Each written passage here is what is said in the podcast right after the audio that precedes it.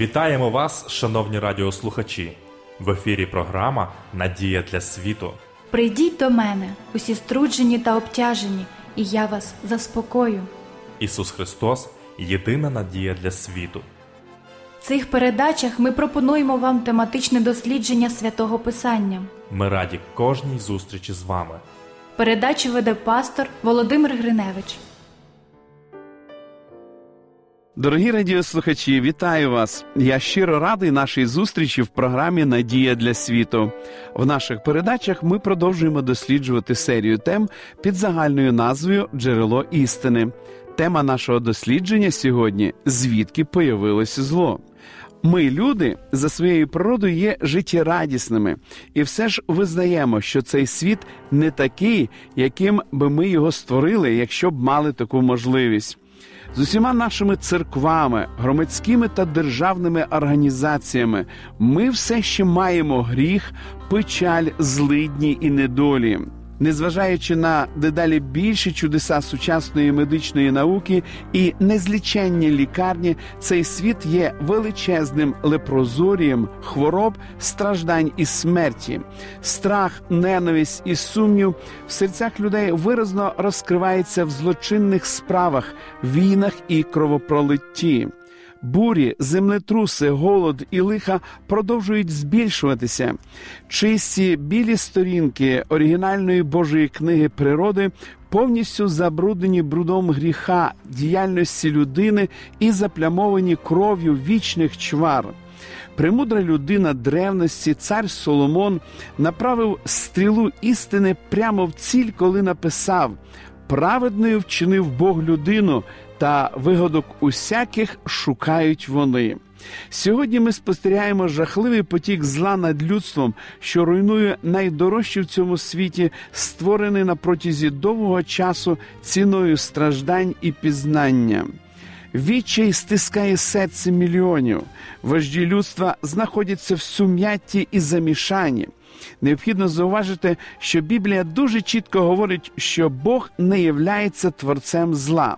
Однак з давніх давен людина наполегливо ставить одне і те ж запитання, чому Бог створив світ у такому вигляді і дозволяє йому існувати і далі. Без сумніву, це питання приходить в певний час до кожної мислячої людини.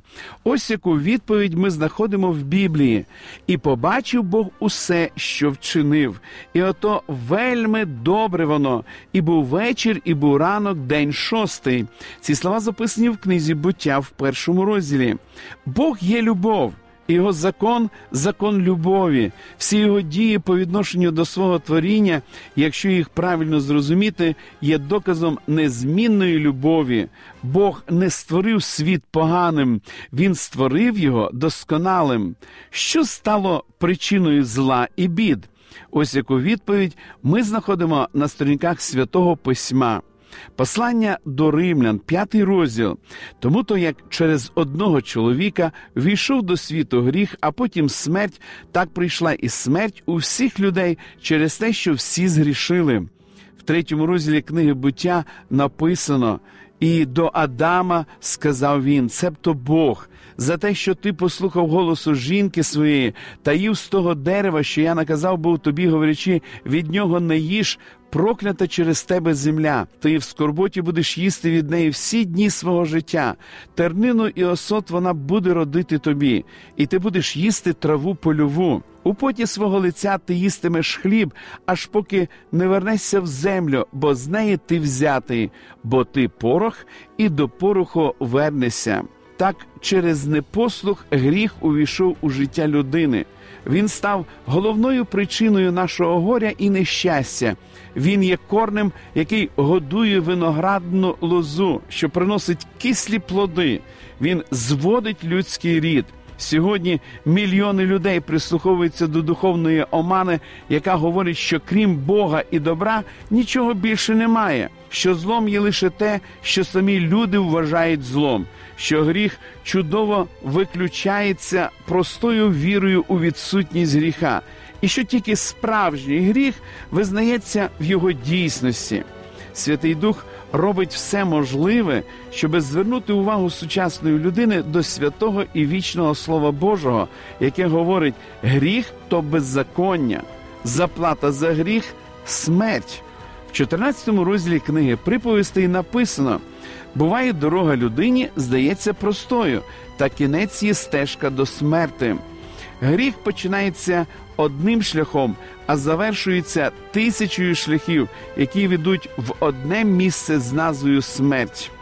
Доктор Гаррі Емерсон Фоздик, добре відомий ліберанський мислитель, у своїй книзі Життя в напруженому стані пише: сьогодні ми і наші надії, і всі наші прагнення до добра стоять лицем до лиця з сильною ворожнечею, чимось демонічно жахливим і страшним в людській природі, що перетворює наші прекрасні властивості на зло, а наші піднесені прагнення до невдачі.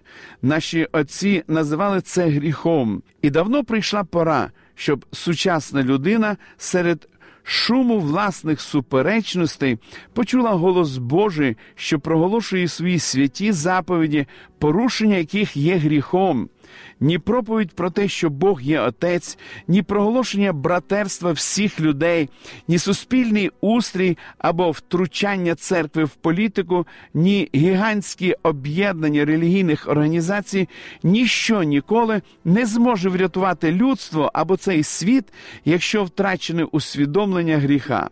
Якщо ми стикаємося з гріхом, не відчуваємо його, ми спалимо і висушимо наші душі і ніколи не дізнаємося цього, тому що ми втратили Богом даний захист. Гріх має вичерпне визначення. В першому посланні апостола Івана написано: кожен, хто чинить гріх, чинить і беззаконня, бо гріх то беззаконня. Порушення закону є гріхом. Не обманюйте себе у своїй впевненості в тому, що незмінний Бог коли-небудь анулює свій святий закон. Це зруйнувало б основу його правління. Десять заповідей є основним законом Божим для людини. Якщо людина поступає проти своєї совісті, вона грішить. Її совість повинна розвиватися вільно, але поза всяким сумнівом вона має свято її зберігати. Якщо цього не буде, вона виявиться спаленою у своїй совісті. Апостол Яків в четвертому розділі свого послання написав: Отож, хто знає, як чинити добро та не чинить, той має гріх. Тільки та людина не несе відповідальність за здійснений гріх, яка не знає, що вона згрішила. Зверніть увагу на слова Ісуса, що записані в Євангелії від Івана в 9 розділі. Відказав їм Ісус: якби ви невидющі були, то не мали б гріха. А тепер ви говорите бачимо, то й ваш гріх зостається при вас. Якщо ми закриваємо очі, щоби не бачити, і вуха, щоби не чути, тоді ми будемо відповідальні за те, що могли б знати, але не захотіли. На одній фруктовій базі висів плакат для працівників, зайнятих сортуванням яблук. Текст цього плакату був наступним: цятка сьогодні, завтра гниль. Бог є творцем всього, але Він не створив зло на початку. Тому був час, коли гріха не було. Гріх не може існувати без грішника. Бог не створив гріх і не послав його у вигляді огидних шкідливих випарів, що заражають повітря, яким дихає людина, змушивши людей відвернутися від добра до зла. Гріх не є гріховною бактерією, яка заражає добру людину, як це буває при заразливих хворобах. Гріх народжується в похоті, хтось колись десь побажав згрішити. Докази цього є всюди. Тож це був коли і ким був породжений гріх. За відповіддю звернемося до Біблії. В першому посланні апостола Івана написано: хто чинить гріх, той від диявола, бо диявол грішить від початку. Тут ми знаходимо ім'я першого грішника. І час здійснення ним первісного гріха, його ім'я диявол, час здійснення ним первісного гріха від початку. Ми розуміємо, що це сталося порівняно близько до часу створення світу, описаного в першому розділі книги буття. Пророк Єзекіїль символічно представляє сатану в образі князя Тиру, з іншого боку, представляє Бога як того, хто звертається до нього із нагадуванням про день його створення.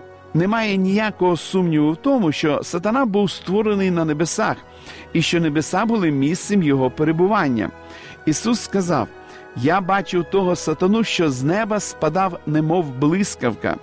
28 розділі книги пророка Єзекіїля написане звернення Господа до сатани ще до його падіння. Ти помазаний херовим, хоронитель, і я дав тебе на святу гору Божу. Ти ходив посеред огнистого каміння. Тут описана картина, коли Люцифер знаходився біля престолу Божого. У 28 розділі про нього сказано: Ти печать досконалости, повен мудрості і корона краси. Здається, безсумнівним, що Люцифер був наймудрішим з усіх ангелів, з усіх сотворених істот.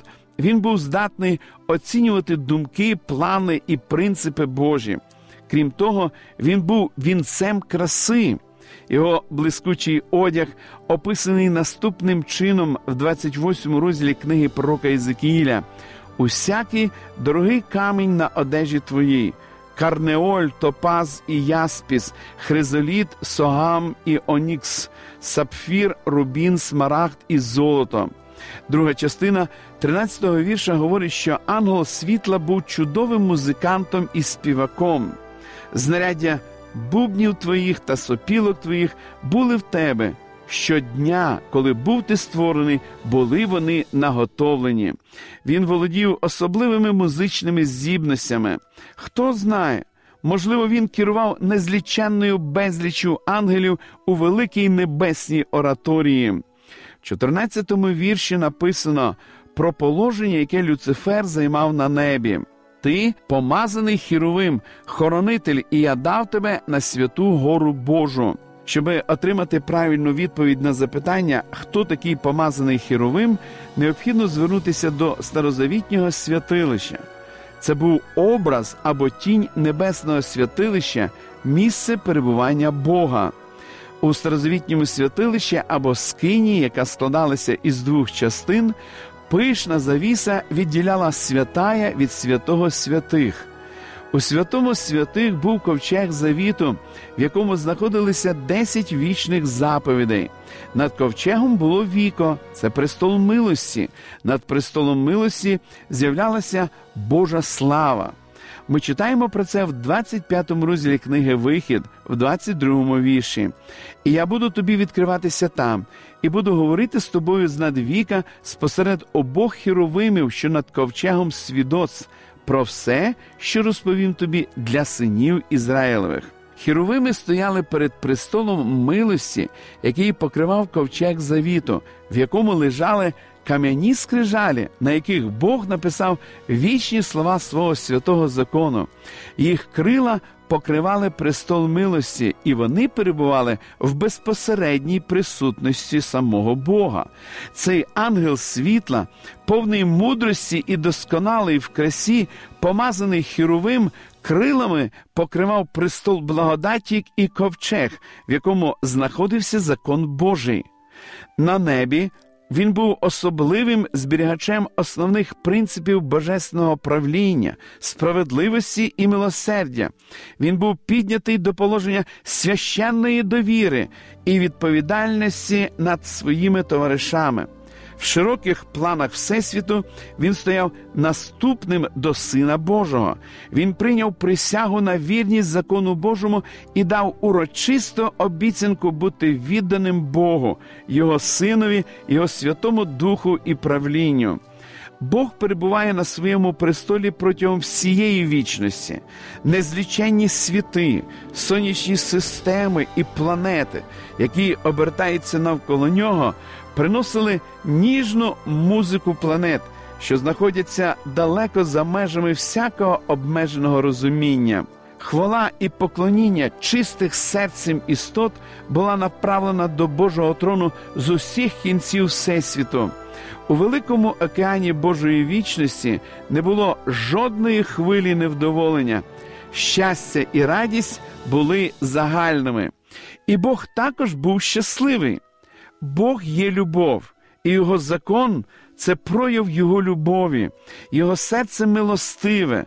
Послух, що виходить від всіх розумних створінь, був справою відповідної любові до Бога, чий закон був призначений для того, щоб принести їм все можливе для щастя. Порушення Божого закону є гріхом. Гріх же приносить нещастя. Невірність знаходиться поруч з зрадою не тільки Богу, але також вірним підданим Його царства. Тому прикладів гріха не було, і Богу ніколи не доводилося проявляти своє милосердя. Ми продовжимо дослідження святого Писання в наших подальших передачах. Шановні радіослухачі, запрошую вас відвідати наші богослужіння, які проходять щосуботи у вашому місті з 10 години ранку. Детальну інформацію ви можете дізнатись за номером телефону 0800 30 20 20. Я прощаюсь з вами до наступної зустрічі. До побачення.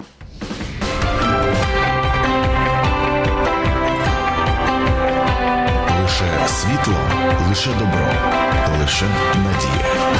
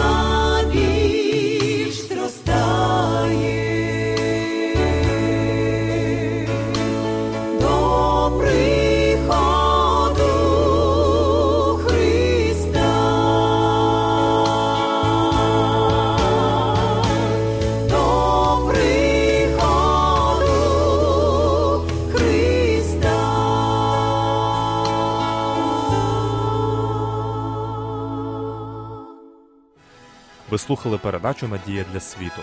Ми будемо раді наступній зустрічі з вами.